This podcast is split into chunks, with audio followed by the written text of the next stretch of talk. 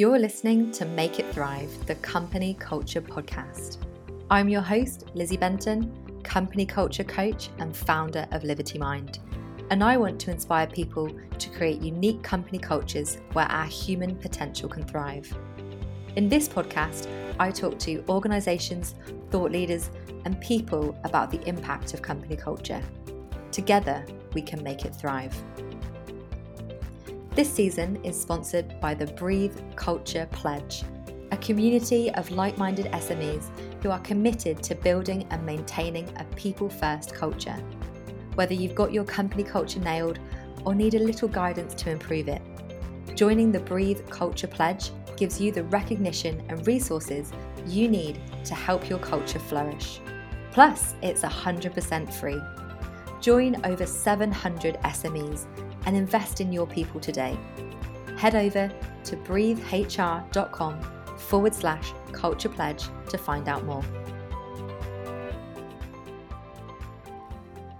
Hi, everyone, and welcome back to Make It Thrive, the Change Maker Sessions. For the last and final episode of this season, I can't believe how quickly it has gone by and how many amazing conversations um, I've got to have with people who truly inspire me in the work that I do. I know that this season has been jam packed with practical ways in which you can begin to create positive changes in your company culture. And I truly hope there's at least one takeaway that you've been brave enough to put into action. So, if there's something that you've been playing with or experimenting with because of this season, I would love to hear from you and know what it is. Of course, there's one last and final session for you to enjoy. Today, I'm joined by Lisa Gill, self management coach, Tuff Leadership trainer, author, and host of the Leadermorphosis podcast. It was a real honour for Lisa to join me on this podcast as I've been listening to her podcast, Leadermorphosis, for quite some time now. And I've learned so much from the conversations that she has with experts and thought leaders all around the world about how they're changing and using new ways of working. So I had the privilege of being trained by Lisa last year as well through Tuff Leadership. So I know she's going to bring so much wisdom to today's conversation, and there's going to be even more that you can take away. So, without taking any longer, let's dive in and get started.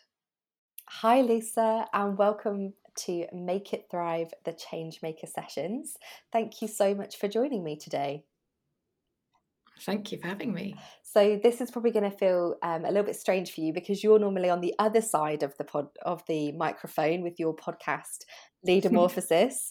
um, so I know that today I feel very excited because I kind of get to, um, I suppose, pick your brains and have a little, um, I suppose, investigative conversation around kind of change making and what's going on in the world of work. Um, so I feel very privileged today. Um, I would love to kick off with asking you about you've been in this kind of future of work, new ways of working for quite some time now. And I would love for you to kind of share with us what you've seen over the past kind of few years and how things have been evolving because pre-covid you were you were doing new ways of working. I mean that some of this stuff is is not new to you. To some of us it is brand new. So i'd love to kind of get your thoughts on how you've seen the shift happening in, in kind of from your viewpoint yeah it's a it's a really interesting question because when i when i first started my company reimaginaire I think that was about six, seven years ago. It was a bit of a punt, really. I wasn't sure that there was going to be enough work out there or enough people who were interested in new ways of working. And in the beginning, it it didn't it did feel very niche. And then I feel like in the last, even in the last kind of two years leading up to the pandemic, it felt like there was suddenly like an exponential increase in interest in you know self-managing teams and things like this. And it's still you know niche it's still not in the mainstream. But then of course the pandemic happens and people start realizing you know remote work and flexible working and and and kind of questioning you know what does a manager do and you know that whole conversation about oh you know, what if I don't know what people are doing because I can't see them in the office anymore? And then realizing, well, did I ever really know what they were doing? and and why do I need to know what they're doing anyway? So it's brought up lots of re- really interesting questions about trust. And I remember talking to an organization that told me that um, when their meetings all suddenly went online, it sort of enhanced in a way some of the dynamics that had been there when they were working in an office and made them more obvious. For example, they had these weekly meetings where their manager, who was quite controlling, now in online meetings, it became so obvious that they did like all of the talking and everyone else became even less engaged because it was online and they could just have their camera off and sort of check out. So I think I think there's been some interesting questions asked. And since the pandemic, I mean I know we're not through it yet, but it does seem like there's an, a new interest in new ways of working because suddenly I think new things feel possible and kind of assumptions that people had taken for granted before are have been called into question i think. So it's interesting also to see a lot of like health and social care companies like in the uk for example there seems to be real movement there of exploring new ways of working because they have to you know? Resources are so scarce and things are so challenging and complex they're realizing that top down bureaucratic hierarchy is just not going to cut it anymore. So it's really fun to see those kinds of organizations recognizing you know we can really make even more of a difference if we change things like radically. Yeah absolutely. Oh my gosh you're so true and it's it's one of those things i think where you kind of initially when people talked about new ways of working like you were saying it was something that maybe only particular sectors or people believed particular industries could do it that they were like oh well this kind of industry or sector is ideally set up for these new ways of working whereas like you say you've now got these um, very sort of complex and like you say reduced in their resources you know they haven't got all the tech and all the fandangled things that some of the other industries have got. And and you're seeing it this movement kind of grow in, in other areas. I mean what do you say to people when when they sort of say oh well our, our industry or our, our business couldn't possibly work like this? What what kind of comes up for you yeah I, I i get that question a lot. I get it in terms of you know that wouldn't work in our industry. I get it in terms of that wouldn't work in our country. You know people have often said to me like oh you know in in india or in china or in africa that wouldn't work because we're really hierarchical. And it's interesting because i think to my knowledge there are examples of really radical kind of progressive organizations in just about every sector and in just about every country in the world. So I do think that in a way that's that's sort of a, an excuse or I think is coming from like a, a fear-based sense of like just an inability to imagine that it's possible. But I think because there are so many examples out there and companies like Corporate Rebels do a really good job of creating like bucket lists of these kind of innovative companies around the world you can really see when you look at all the different industries and countries like there are so many examples and that's i think very encouraging because anyone who says that to me i can usually say well check out this organization in your industry or in this country and and see what you think you know it is possible. Yeah definitely. It has. It's been exciting and i, I know um as someone who you know has, has been in the uk and and only really seen a bit of movement over the past few years with self management coming further into the UK because we've been kind of quite slow, I think, to adopt it. There's only very few organisations that I know of that are kind of fully self managed. Some of them have what we would call, you know, teal dots in an orange world, where they're kind of practicing some of the things and maybe they've got some network teams and departments but then the rest of the organization is very hierarchical so there is a bit of a slow shift here I mean, from your perspective, I mean, you've got so much experience in this now, Lisa. What really kind of stops people from adopting these new ways of working? What, you know, you said about that excuse of, oh, well, it won't work in my sector. Is that it? Or does it just get sometimes a little bit difficult and people think, oh, actually, this isn't for us and, and kind of stop too soon? Yeah, I think the the sort of obstacles to number one, even considering something like self managing teams, for example, and then also you know once people have started experimenting with them and stopping too soon like these are two things that i see a lot. And i think in the in the first instance of you know hesitating to even try i think i have to remind myself that it's it's so um it's so much about people's conditioning that we are in this paradigm of a kind of manager subordinate dynamic that we've had for you know the last 100 years plus. So i think sometimes it's it's it's like hard to imagine something that you haven't seen. Um, and so for many people it feels like stepping into an unknown because it's it's there is no one size fits all. There's no blueprint for this. And there's no guarantee that it's going to you know improve uh, your bottom line or it's going to reduce overheads you know. So i think it makes it quite a risky undertaking for people and it and sometimes it can be hard to convince like a board or something like that you know that this is something we want to do. It feels very different and and very scary.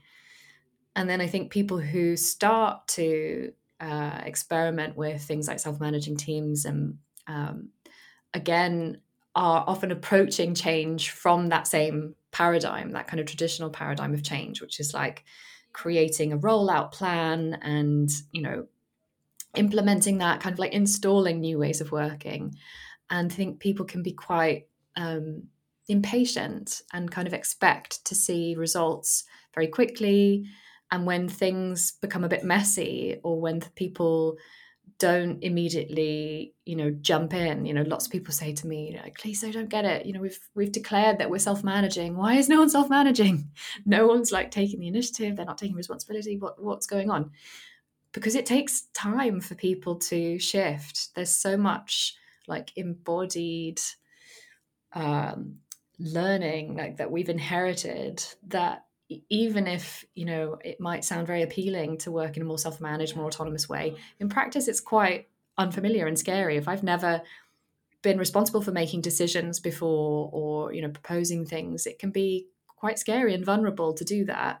And if i was previously a manager to suddenly change my role and my identity is is also quite a vulnerable thing you know? If i'm used to solving problems and giving advice and suddenly i need to play more of like a coaching role and i've not been taught those skills and i've been promoted and praised my whole career for skills like drive and responsibility and smart and all of that kind of stuff you know it's it's quite confronting to realize oh this is a completely different way of being together. So i think it's it's so understandable therefore that when it gets hard a lot of people think oh this is too hard or or even sometimes things are getting worse. Let's just go back to the way it was before. Maybe people do need to be told what to do you know or maybe we're doing this wrong. And i said to a group of people at a conference i spoke at recently you know if you're having these questions like why aren't people doing this? Why is it taking so long? You know why is this so hard all of those things are not a sign that you're doing it wrong or that self management doesn't work. It's just a sign that it's hard, that it's hard to shift our mindset, it's hard to shift our way of being with each other. And that takes time, and everyone will do that at a different pace.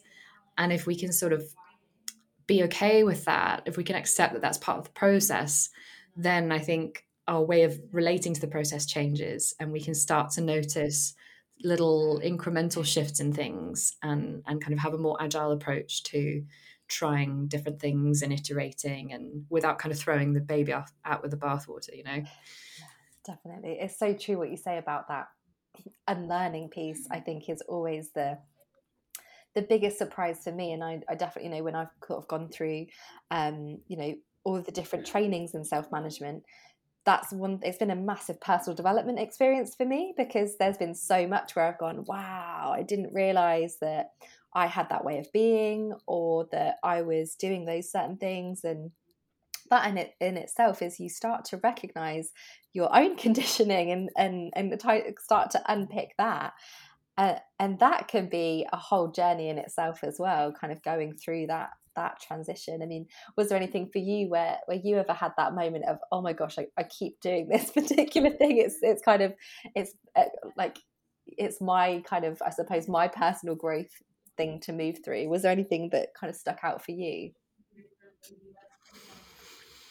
Oh yeah, many things. I mean, I think um,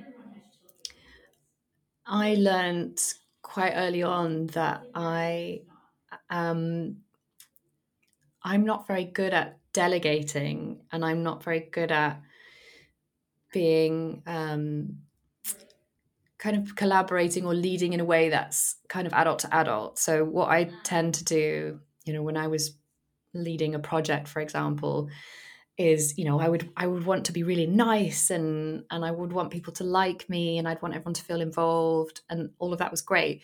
But when the going got tough, then I found it really difficult to be kind of direct or frank or give people feedback or say, you know, the deadline's in in two days and it, I'm sort of not confident that we're going to make it in time. You know, what do we need to do to sort that out? Instead, I would sort of, you know, pussyfoot around and be like, um, so how's it going?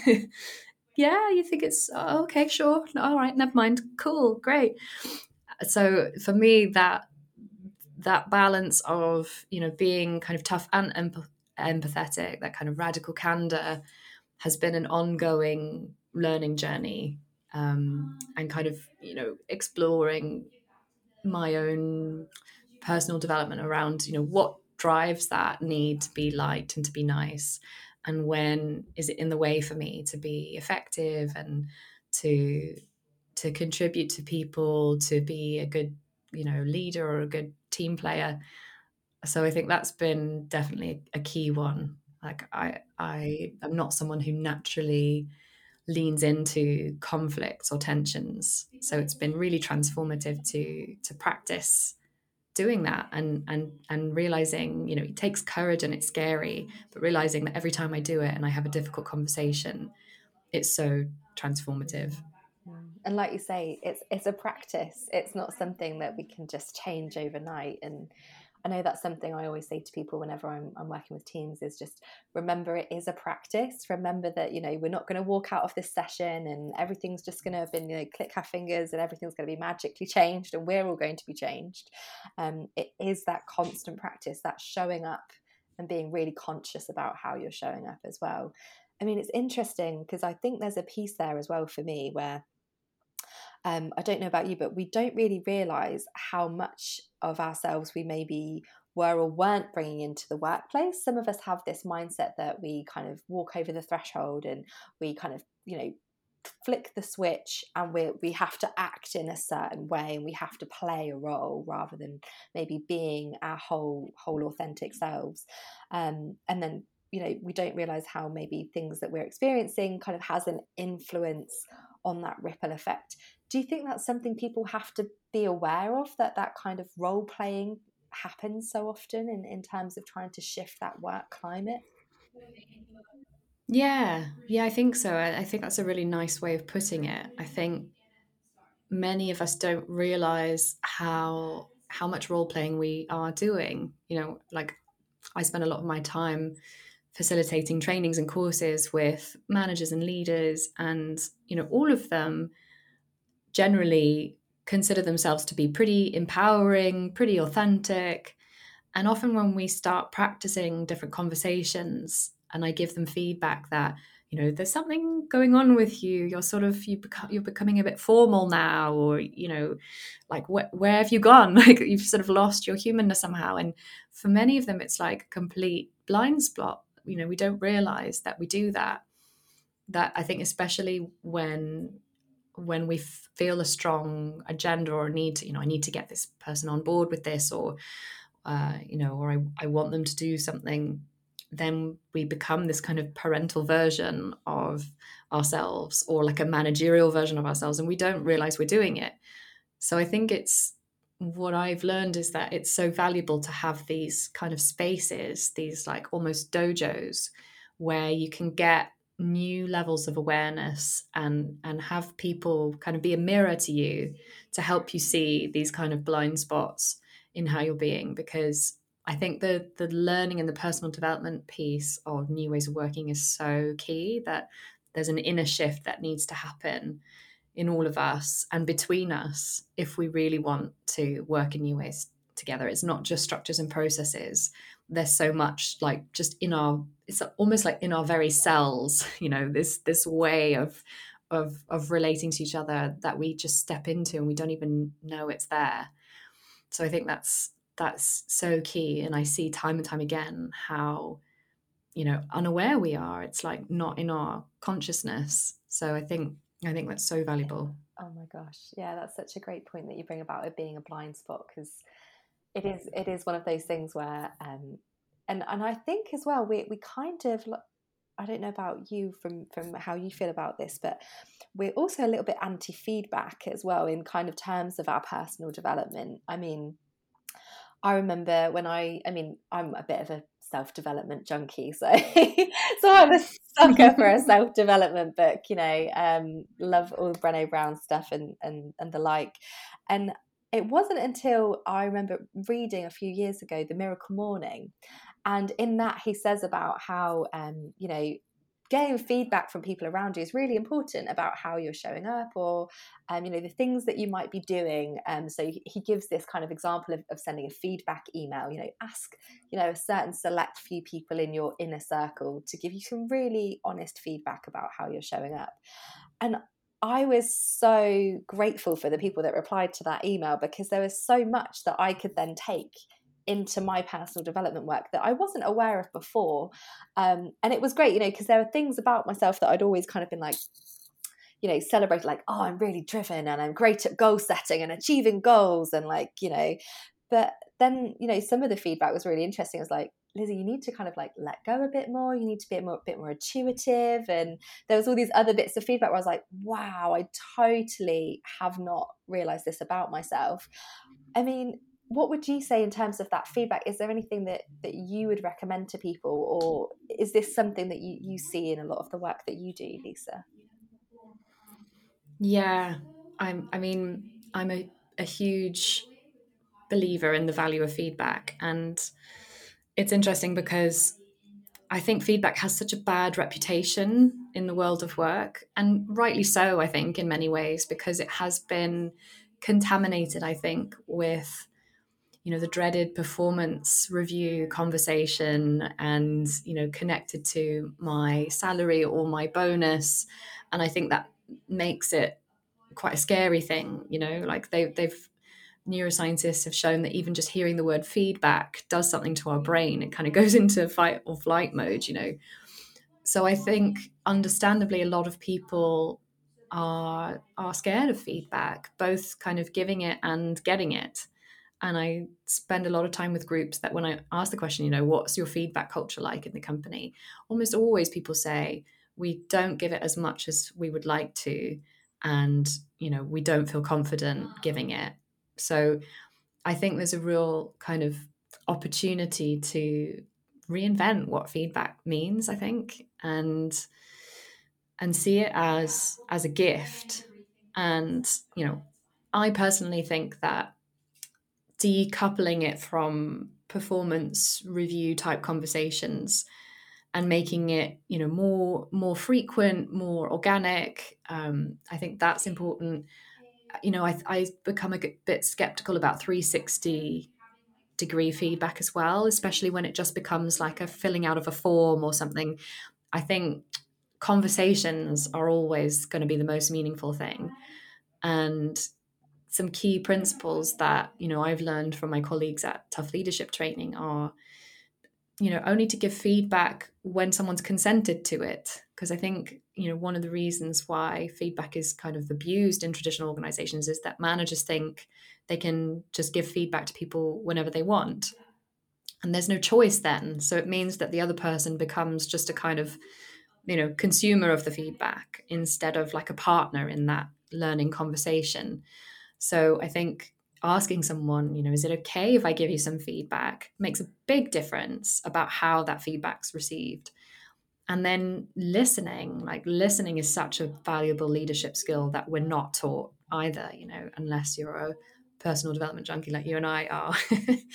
um, so, you know, giving someone some feedback and then really listening to how it lands with them because that helps the brain actually take in the feedback and decide you know is this something that i want to digest or not so there's there's some books that i've read recently that are kind of anti-feedback like the book no more feedback by carol sanford or nine lies about work and there is a lot of research that shows that feedback is either ineffective or or even harmful but that research is in my opinion defining feedback as very top down and something that I, as a manager, do to you to fix you or correct you. So I really think if we can reframe feedback as instead something which is like contributing to people's development, something that I, you know, ask for because I really want it. And it's scary to ask for feedback too. You know, what, what you're doing with those emails, for example, that's scary.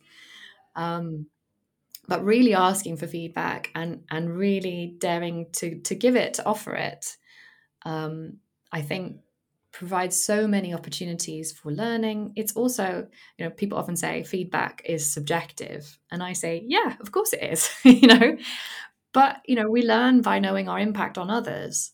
So if, you know, if you experience me as micromanaging, for example, or whatever, maybe I think I'm not micromanaging at all. But if but if I hear you say that, then I think, well, maybe there's something in that that I'm blind to, that there's something in what I'm doing or how I'm being that you experience as micromanaging. And even if no one else tells me that feedback, it's valuable for me to know that because I can, you know, that's our relationship. And then we can explore that and I can consider and maybe be curious and, and ask other people if they experience me as micromanaging. And, um, and then suddenly this whole other world opens up. So I'm a big fan of feedback. And I think it has a lot of baggage, but if we can reimagine it, I think there's so much possibility, so much opportunity to create, you know, that that you know learning culture that so many organizations want. Feedback is like gold for that. Mm, yeah. I want to go back as well to that piece you were saying about listening and how we're, we're not taught about listening because that's such a I mean I love it in um, yours and Karin's book, um, Moose Heads on the Table, um, those stories around self managing organizations in Sweden. And um, I love in there where you talk about there should be a listening gym on every street. Yeah. and it's like, oh my gosh, can you imagine a world where there would be more listening gyms and if people listened more?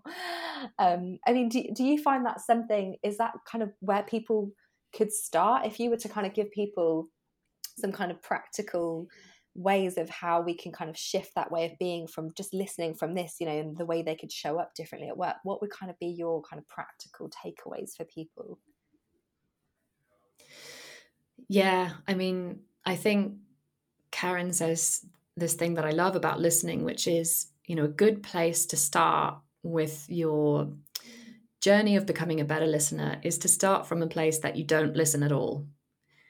Because most of us are very good at overestimating our ability to do anything. And if I start with a mindset that I'm pretty good at listening and I want to improve a bit, then it's I'm going to sort of shut down opportunities to you know to really practice or to really get you know some some brutal feedback from people around me. Whereas if I start from the place that I don't listen at all, that opens up more possibilities, I think. And there's a good practice um, that I got when I took the um, Otto Scharmer's Theory U uh, course online, um, and he gave a simple exercise of um, noting down every day what percentage of levels of listening you listened at. So there are different levels of listening. You know, sometimes there's like a level of listening where we don't listen at all and we're preoccupied with our own thoughts there might be a, a, level of listening where I'm just listening to confirm or disconfirm what someone's saying. So I'm kind of evaluating it.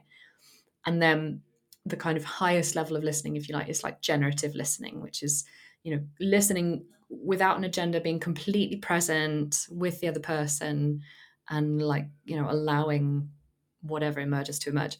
So when I did that activity for myself, you know, I was really surprised to observe that you know most of the day i was spending a lot of time doing lower levels of listening you know i was just downloading listening or i was listening to confirm things um, and it just made me a bit more aware so that i could be more intentional the next day of like I want to improve my score, you know, at the end of the day that that I've tried to be, you know, more more present or more, you know, empathetic listening. Um, so it's it's amazing, and you know, of course, sometimes it doesn't. It's not practically possible to listen at that level all the time. So it's not like you need to be self critical, but but yeah, it's just to become aware of how of the moments where we don't listen. Uh, you know, not with judgment or self criticism, but just like, oh, that's interesting I noticed I wasn't really listening in that meeting. You know, I, I sort of already had my idea. I was just waiting for my turn to talk. Um, and setting setting intentions sometimes for you know I'm going into this conversation or this meeting, and I'm just going to listen, you know, fifty percent more than I would normally, and see what happens. So, I think, you know, people listening to this might roll their eyes a little bit and be like, "Yeah, listening, you know, that's not groundbreaking. We all know that's a valuable skill." but it, it really is like Otto Scharmer says it's like one of the most important leadership skills because when you start to listen in another way then you start to listen for you know what's in the way for what's needed new things you know come up to the surface so although it seems like a basic idea it's like i guess it's like meditation or mindfulness the more you practice you know the more you realize is possible. If you see what I mean? Oh, absolutely.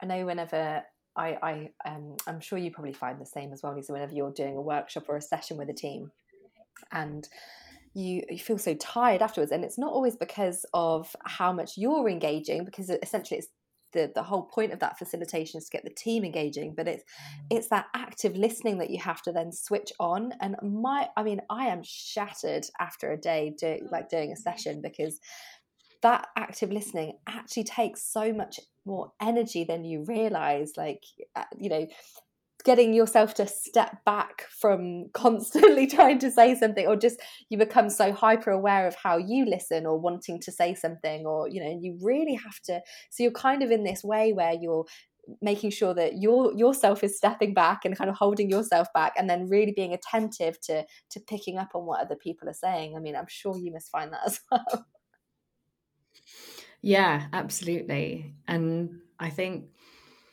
uh, like, for me, when I'm trying to support people in practicing a different kind of listening, sometimes sometimes it's helpful to have like some really basic little techniques as well to try out because otherwise it can sound a bit abstract and recently my my partner actually started reading this book um, by a former FBI hostage negotiator. And um, he suddenly started listening to me in a different way. Like at first, I didn't, I couldn't quite put my finger on what was going on, but we were having conversations and he was doing something different. And I was like, something feels different in our conversations. And then he revealed that he'd been reading this book and have been putting into practice some of these techniques. And I was like, wow, that's, I mean, that makes a difference actually. And it was really simple things like, you know, saying things like when someone says something, just saying sounds like, and then offering a kind of you know interpretation or seems like, you know, such and such is really important to you, and then you know I go, yeah, it is, you know, and I talk some more, or just saying like one to three of the key words that I'd said, so stressful? as a question, you know, and leaving a pause, and then I'd say, yeah, stressful because. Blah, blah, blah and so like those little things often i give to people is like you know it might feel a bit contrived or a bit unnatural but they are kind of magic little you know coordinates on the way to becoming a better listener because i think sometimes we assume just because my ears are working it means i'm listening. But listening is so much about creating an experience of the other person feeling heard and really like gotten and that is a completely different thing to just you know allowing sound waves to go into your ears and into your brain oh my gosh absolutely i mean i remember when um, i did uh, mental health first aid training um, when I first started the business because I wanted it to be something that was within my skill set so that I was aware of it whenever I was working with teams. And um, they touch massively on listening as well in the mental health first aid training because people's language is really important and they're talking about certain situations. Um, and they even had a had a statistic in their um, handbook about how much we're we're taught, um, you know, to to write or to read or to speak up. But very little is done on the listening and it just to- i mean even that totally blew my mind in terms of listening and i know when you know people are you know listening um, to me talk through something i'm so grateful at the end of it because it helps you unravel something that's in your head. And when you've got a really good listener you know someone's helping you really kind of unravel that ball of string and kind of and you you feel clearer at the mm-hmm. end of it. So i'm always so grateful to a good listener. So I, I really try to work on being that way for others as well mm, yeah definitely it's it's a real generous act i think yeah i definitely agree thank you so much for sharing that lisa that is a great practical tip and i'm going to have to discover that fbi book as well yeah, yeah. And that's like high stakes, you know, when you're trying to get uh, when you're trying to get someone to release hostages. So you listening or not listening makes a big difference. yeah, it's literally life or death situation in that. Oh my gosh, incredible. So I wanted to make this season a, a bit of fun to, to kind of cap it off at the end if you're up for a quick fire round, Lisa. Yeah, let's go for it. so when not at work, well, where will we find you? Hmm.